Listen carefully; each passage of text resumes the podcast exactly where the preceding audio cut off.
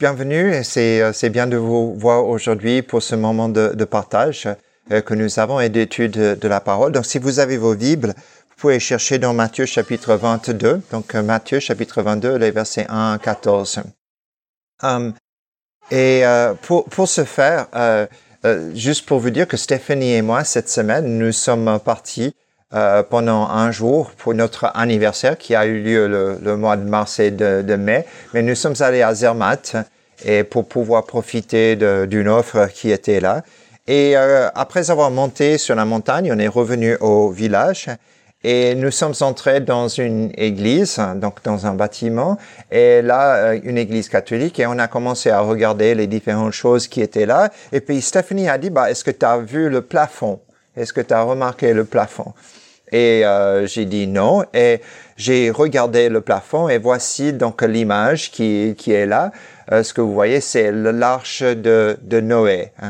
Euh, Peut-être pour voir un peu plus clairement euh, ce qui est là. Là, vous voyez un peu plus proche qu'il y a les Noé, il y a les fils et les trois fils, et vous voyez qu'il y a quelques quelques femmes qui se trouvent, mais il y en a qui ne sont pas du tout dans le, dans l'arche, pas du tout dans le, le, bateau qui se trouve en bas. Et je trouvais très intéressant euh, cette image que les gens, quand ils vont dans cette église, euh, s'ils s'ennuient pendant le culte, s'ils aiment pas trop la prédication, ils peuvent examiner euh, ce qui est sur le plafond et peut-être euh, à travers cette communication, ils vont s'intéresser plus euh, à la prédication, en tout cas ou à la messe. Ce que nous voyons, c'est que dans l'eau, donc là, vous voyez que ce mort qui est là, euh, qui semble avoir sa tête dans un, un téléviseur, n'est-ce pas?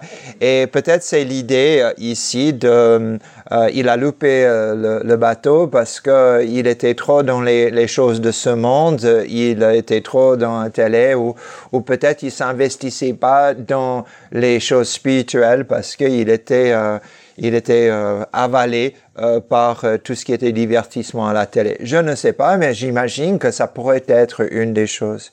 Là, vous avez un autre euh, qui est là, euh, un peu moins attirant, euh, dans le sens que là, c'est les plaisirs. C'est, vous voyez, il porte un maillot de bain et je crois que c'est celui qui, plutôt que s'investir dans les choses de la vie, il allait faire du sport, il allait nager à la plage, faire des choses comme cela. Et puis, il, il a loupé le bateau. c'est assez intéressant qu'un nageur dans l'arche de Noé, ça, ça pourrait jouer, mais bon, c'est ce que nous, avons là. Et puis, il y en a d'autres aussi, mais là, je vois aussi, c'est intéressant, c'est à n'est-ce pas? Et qu'il y a quelqu'un qui peut-être s'intéressait trop au, au, ski et donc a loupé euh, à louper le, le, le, le bateau, à, louper l'arche, parce que les, les plaisirs euh, euh, de la vie et les sportifs euh, ne faisaient pas qu'ils pensaient aux, aux, choses spirituelles. Ah, ça, c'est ce que j'ai vu. C'est ces deux choses, de, deux mondes différents. Il y a ceux qui sont dans le bateau, qui sont ceux qui sont sauvés avec les promesses de Dieu. Et la Bible nous dit que Noé a, a prêché avec l'esprit de Christ à ceux qui périssaient. Et nous avons aussi euh, ceux qui ont, loupé euh, le bateau. Euh, j'aimerais juste vous montrer une autre chose que je trouvais quand même déconcertant euh, dans l'image. Ça, c'est des gens dans l'arche et il y a quelque chose qui manque. Euh, et ça, c'est la joie. Euh, la joie du salut. Ils sont euh, un peu, il me semble, il y en a qui sont un peu ennuyés, d'autres qui sont tristes, et, et peut-être ils pensent à ceux qui ne sont n'ont pas écouté la prédication de Noé, et donc ils sont remplis de tristesse. Ça, c'est une pos possibilité ou peut-être euh, parfois euh, même parmi ceux qui sont euh, dans le bateau, par ceux qui sont sauvés, euh, on se laisse pas manifester la joie que nous avons, la joie de notre salut. En tout cas, euh, je voulais juste partager avec cela comme une petite introduction à notre parabole qui est dans Matthieu chapitre 22, parce que même si ce que nous avons vu est un peu effrayant d'imaginer de, de, regarder de cela tous les dimanches, euh, je crois que ça serait un peu pesant. Euh, en même temps, Jésus a raconté des paraboles de jugement qui étaient dures et difficiles à écouter. Euh, et ce sont des avertissements qu'il a donnés au peuple pour que le peuple soit attentif à tout ce qu'il enseignait. Et c'est le cas de Matthieu chapitre 22, les versets 1 à 14 nous n'oublions pas qu'il parle aux dirigeants des Juifs, donc euh, les pharisiens, les grands prêtres et aussi les scribes et les enseignants. Donc c'est à eux qu'il parle, ces personnes qui, qui attendaient le royaume et qui auraient dû reconnaître Jésus, mais ne l'ont pas reconnu comme le Messie qui venait. Et nous nous souvenons que le contexte, c'est Jésus à Jérusalem. Il, il est entré euh, un ou deux jours avant euh, à Jérusalem, ce qu'on appelle l'entrée triomphale, euh, le dimanche des rameaux, acclamé comme le roi messianique, le fils, l'héritier de David, légitime, qui allait recevoir le trône. Et vous vous souvenez de tout cela. Tout de suite après, il a fait le travail d'un prophète. Il a chassé les vendeurs du temple en disant, vous avez transformé cette, cette maison de prière pour toutes les nations à, une caverne de voleurs, en utilisant les mots même de Jérémie. Et nous nous souvenons que les dirigeants ont confronté Jésus, ont posé la question concernant son autorité. Par quelle autorité tu fais cela? Jésus a refusé à répondre à, la question parce que eux, ils ont refusé de répondre, euh, parce que lui, euh, eux, ils ont refusé de répondre à leur question concernant le baptême de Jean. Et nous remarquons aussi qu'à ce moment-là, Jésus dit que les derniers, c'est-à-dire les prostituées, les péagers, les collaborateurs des Romains, les exclus du peuple de Dieu, allaient entrer dans le royaume des cieux avant ces scribes, avant ces prêtres, avant ces pharisiens. C'est ça que nous apprenons. Et cette nouvelle étonnante euh, que Jésus donne est une parole de jugement.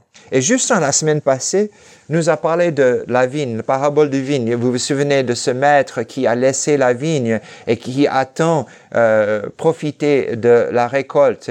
Et il maltraite les messagers qui viennent pour euh, amasser, de, prendre un peu de cette récolte. Et finalement, il envoie son fils, vous vous souvenez. Et que font-ils avec le fils?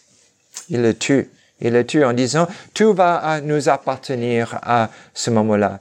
Et nous savons que Jésus dit, mais qu'est-ce qui doit se passer à ces vignerons? Et la réponse que eux-mêmes ont donnée, c'est qu'ils doivent être massacrés, ils doivent être tués, ils doivent, la justice doit être faite. Et Jésus dit, vous avez prononcé donc un jugement contre vous-même.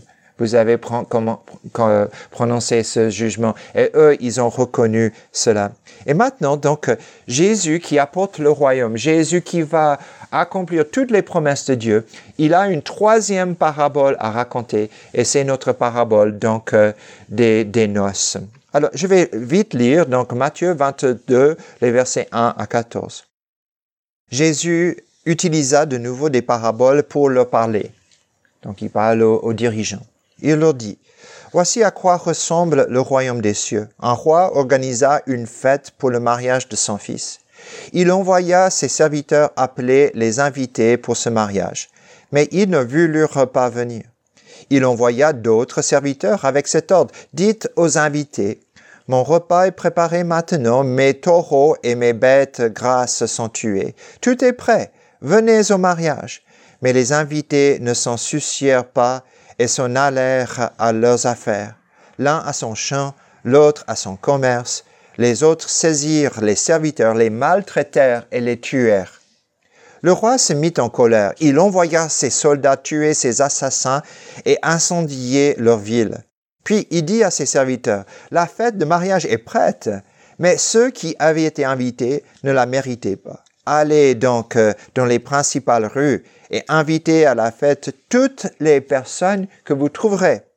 Les serviteurs s'en allèrent dans les rues et rassemblèrent tous ceux qu'ils trouvèrent, les mauvais comme les bons.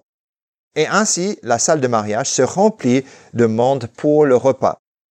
Le roi entra pour voir les invités et il aperçut quelqu'un qui ne portait pas de vêtements de fête. Il lui demanda, Eh mon ami, Comment es-tu entré ici sans avoir eu un vêtement de fête? Mais l'homme ne répondit rien. Alors le roi dit au serviteur, liez-lui les pieds et les mains et jetez-le dans l'obscurité du dehors. C'est là qu'il pleurera, qu'il pleurera et grincera des dents.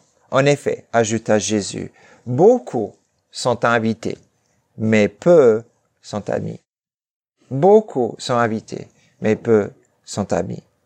Bon, c'est parabole à deux parties. Première partie, c'est, c'est les noces, c'est les invitations aux noces. C'est le roi qui essaie de remplir, remplir le bâtiment, euh, remplir les, euh, cet endroit euh, pour célébrer la fête, le mariage de son fils. Et la deuxième partie, c'est une fois que tout est rempli, il y a celui qui n'a pas les habits de noces. Donc, il y a deux différentes parties de cette parabole que Jésus a racontée. Nous voyons cette parabole des noces, nous voyons qu'il y a un roi, on voit qu'il y a un fils qui va se marier. On voit qu'il y a des noces. Et je ne sais pas si vous appréciez les noces ou pas, mais quand un roi fait des noces, alors si vous êtes invité, alors vous êtes l'un des privilégiés. Euh, je me souviens que quand William et Kate se sont mariés, il y avait 1800 invitations qui étaient envoyées. Et plus tard, quand c'était Harry et Meghan qui se sont mariés. Il n'y avait que 800 invitations qui étaient envoyées et les gens qui ont reçu ces invitations étaient honorés. Tous sont allés, tous sont allés à fêter les noces de ces princes. Ici, nous avons les serviteurs qui vont et les invités qui refusent la deuxième fois, à tel point qu'il y en a d'autres qui vont même tuer les envoyer, ceux qui viennent pour inviter, ils vont les tuer. Et le roi, quand il voit cela, il décide d'envoyer son armée et de brûler la ville et de tuer donc ces personnes qui... Mais après, il dit, maintenant il faut remplir, allez, allez chercher les gens. Et les mauvais et les bons sont tous invités à venir, car la fête est prête. Et finalement, nous voyons qu'il y a celui qui n'est pas, qui est présent, mais qui n'est pas prêt pour la fête. S'il y a quelque chose que nous voyons dans tout ça, c'est l'urgence du roi. C'est l'urgence du roi.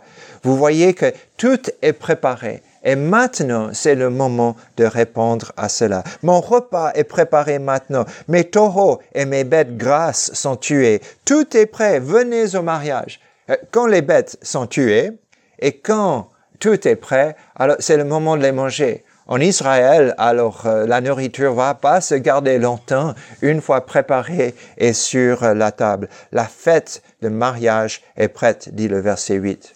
Bon, j'aimerais juste voir une chose comme vous êtes euh, des gens qui ont vu la semaine passée. Cela ressemble quand même un peu à notre parabole que nous avons vue des vignerons. Vous pouvez voir ici, par exemple, au début, que les deux paraboles ont beaucoup en commun, et c'est pour cela que nous allons juste jeter un coup d'œil. Première chose, chaque parabole parle d'un bienfaiteur qui a une position d'autorité. L'un, c'est le propriétaire de vigneron, et le deuxième, c'est le roi.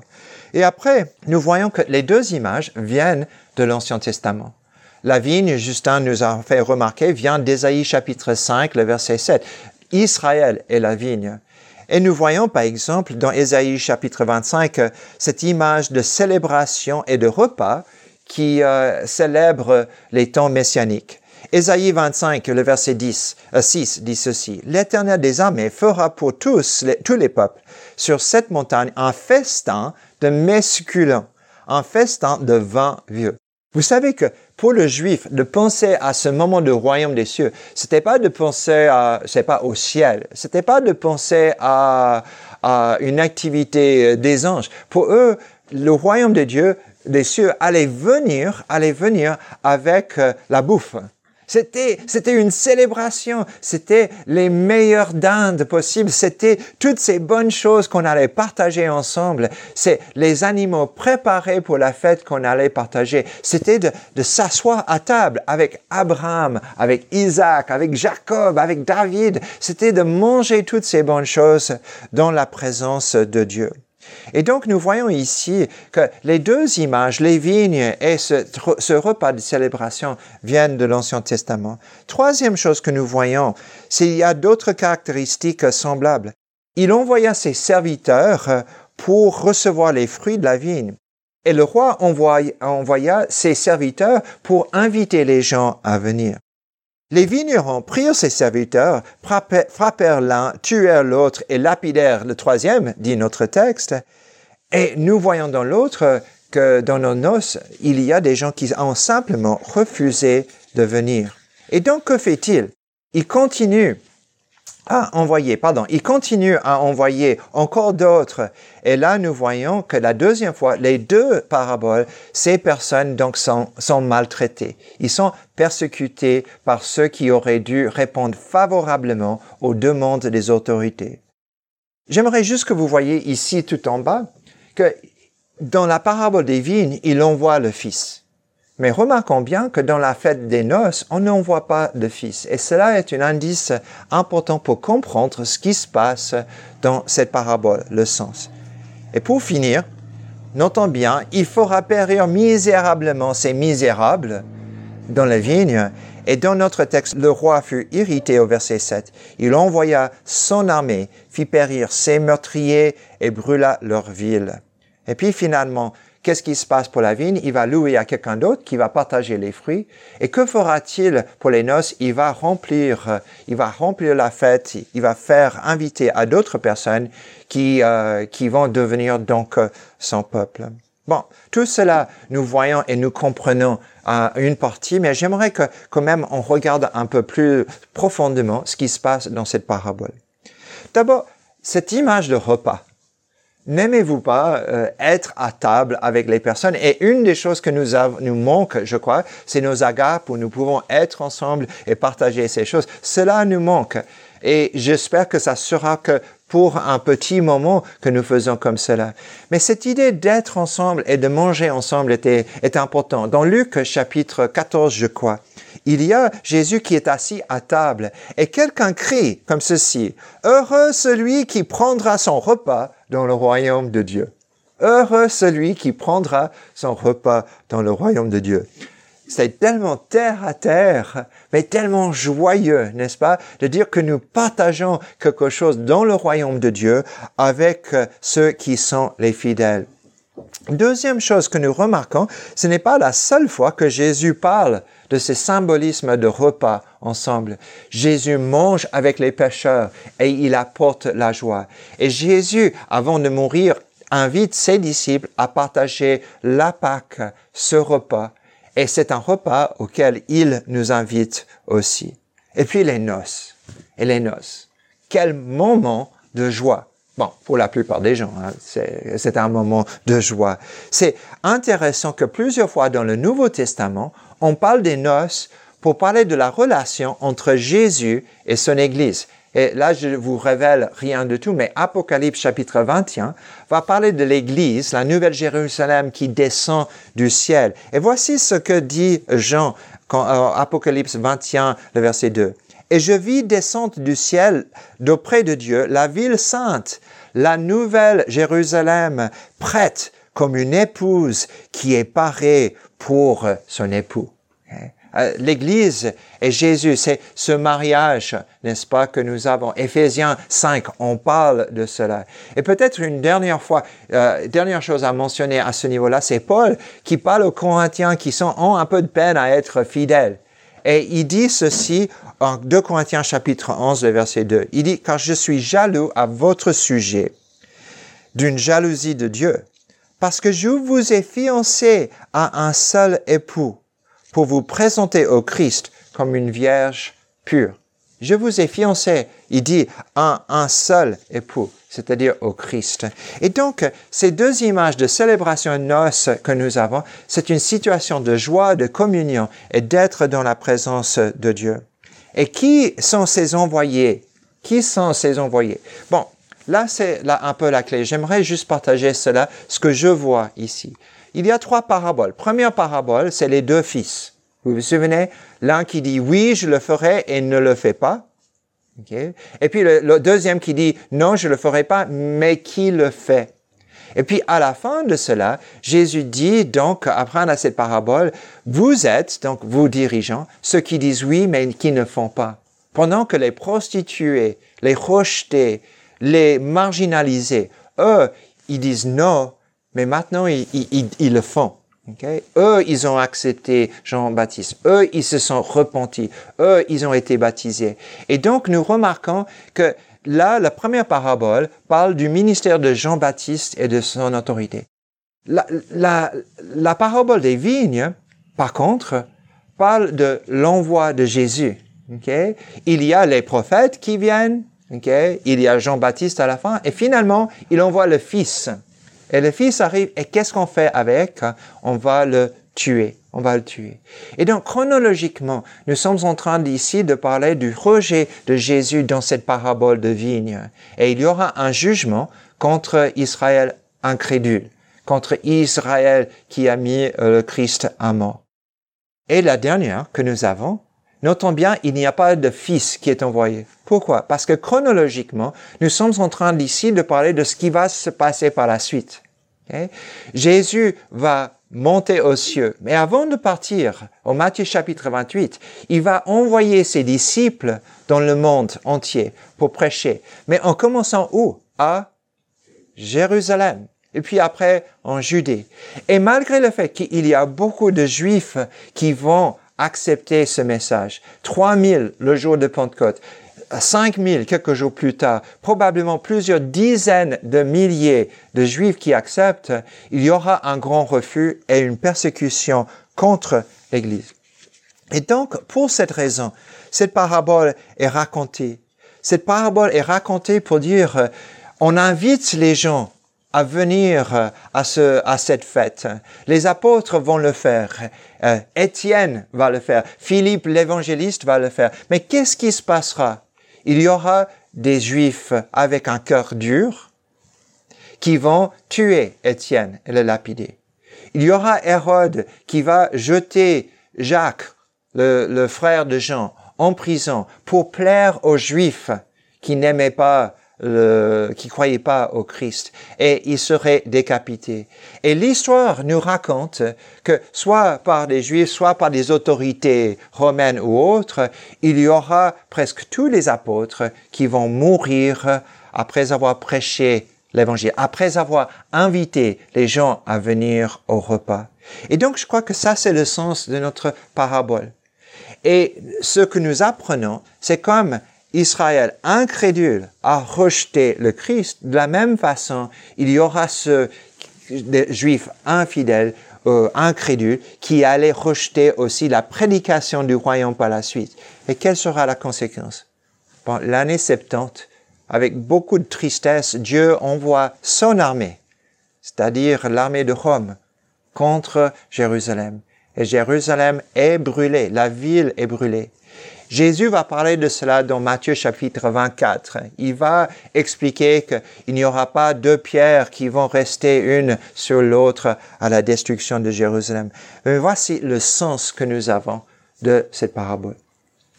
Bon, j'aimerais juste partager deux ou trois choses avec vous pour, terminer. Vous faites très bien d'écouter jusqu'à là et, et, bravo, ok, bravo pour cela. Mais première chose qui est là, je crois qu'il ne faut pas oublier, c'est la patience c'est la patience du roi.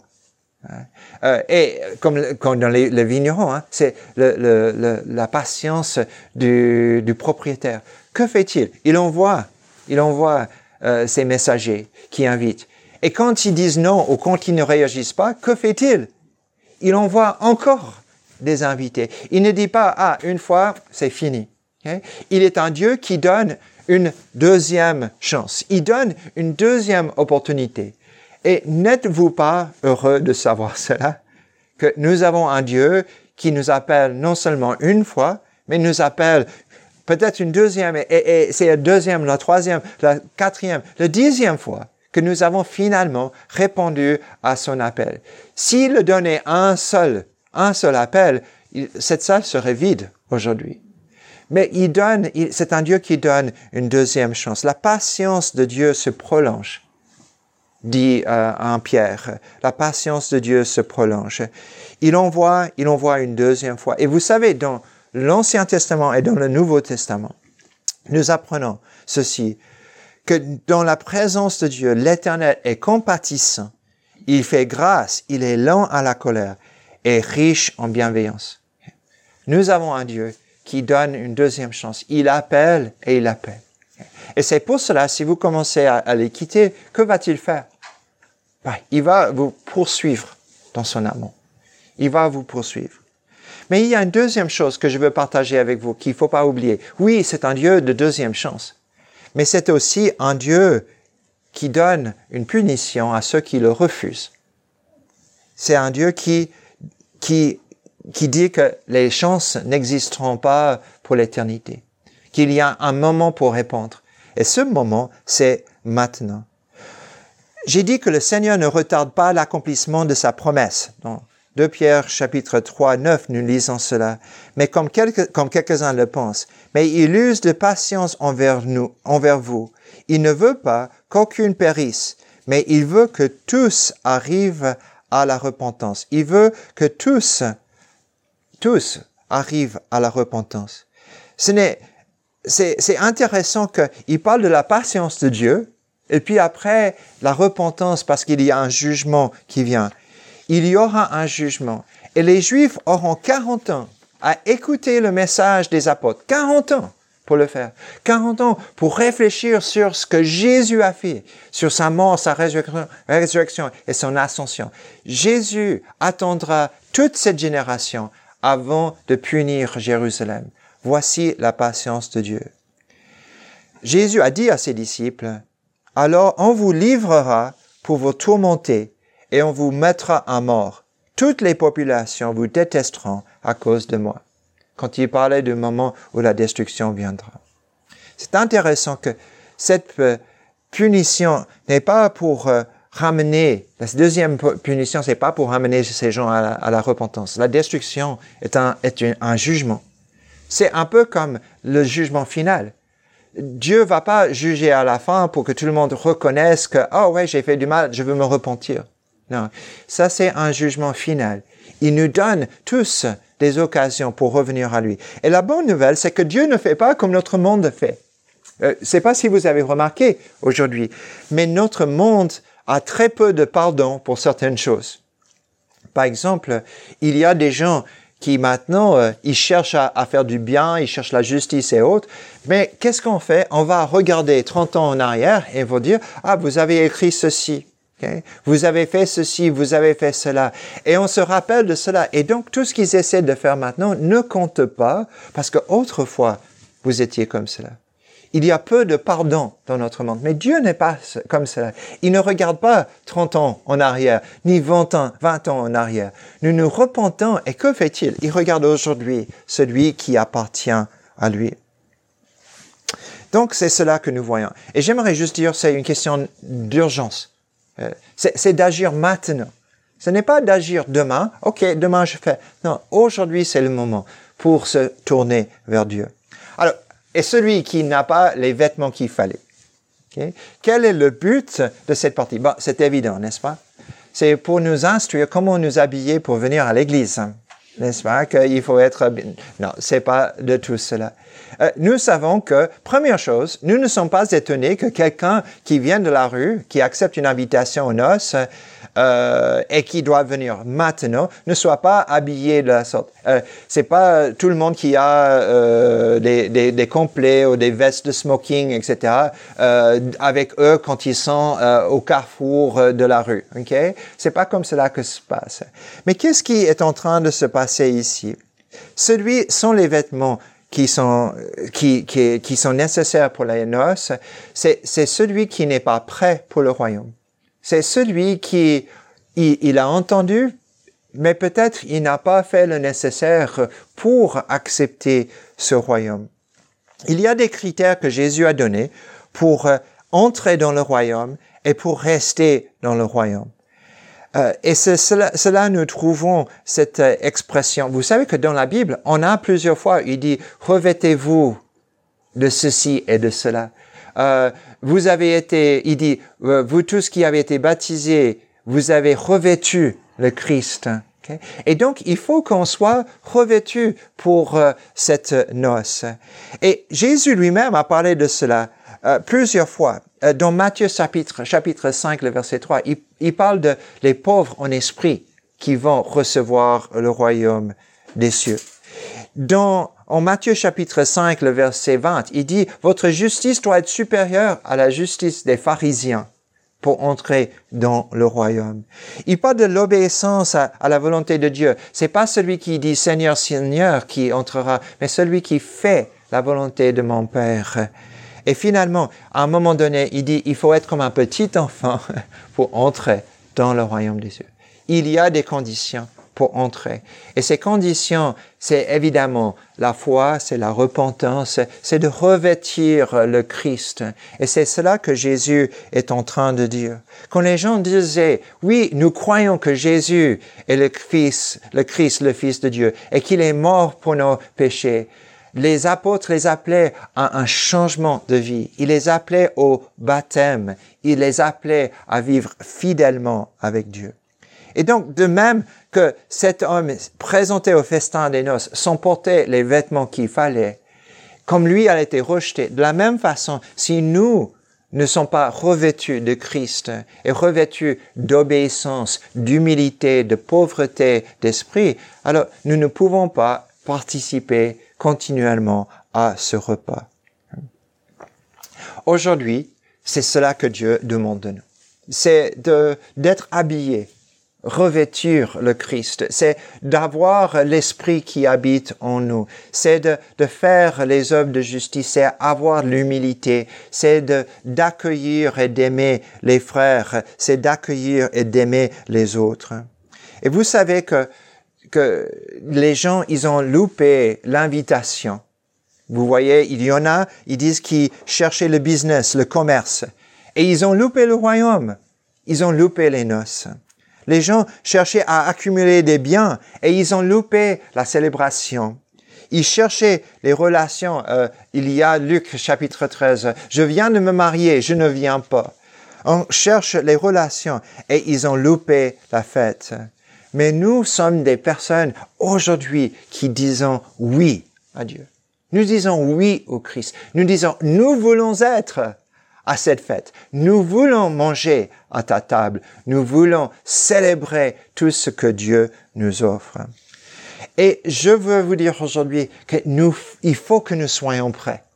Parce que ces trois paraboles nous enseignent beaucoup de choses. Mais une des choses que ces paraboles enseignent, c'est que s'ils ont rejeté les prophètes et Jean, s'ils ont rejeté les prophètes et Jésus. Et s'ils ont rejeté les apôtres et les prédicateurs que nous voyons dans le Nouveau Testament, que risque-t-il de se passer?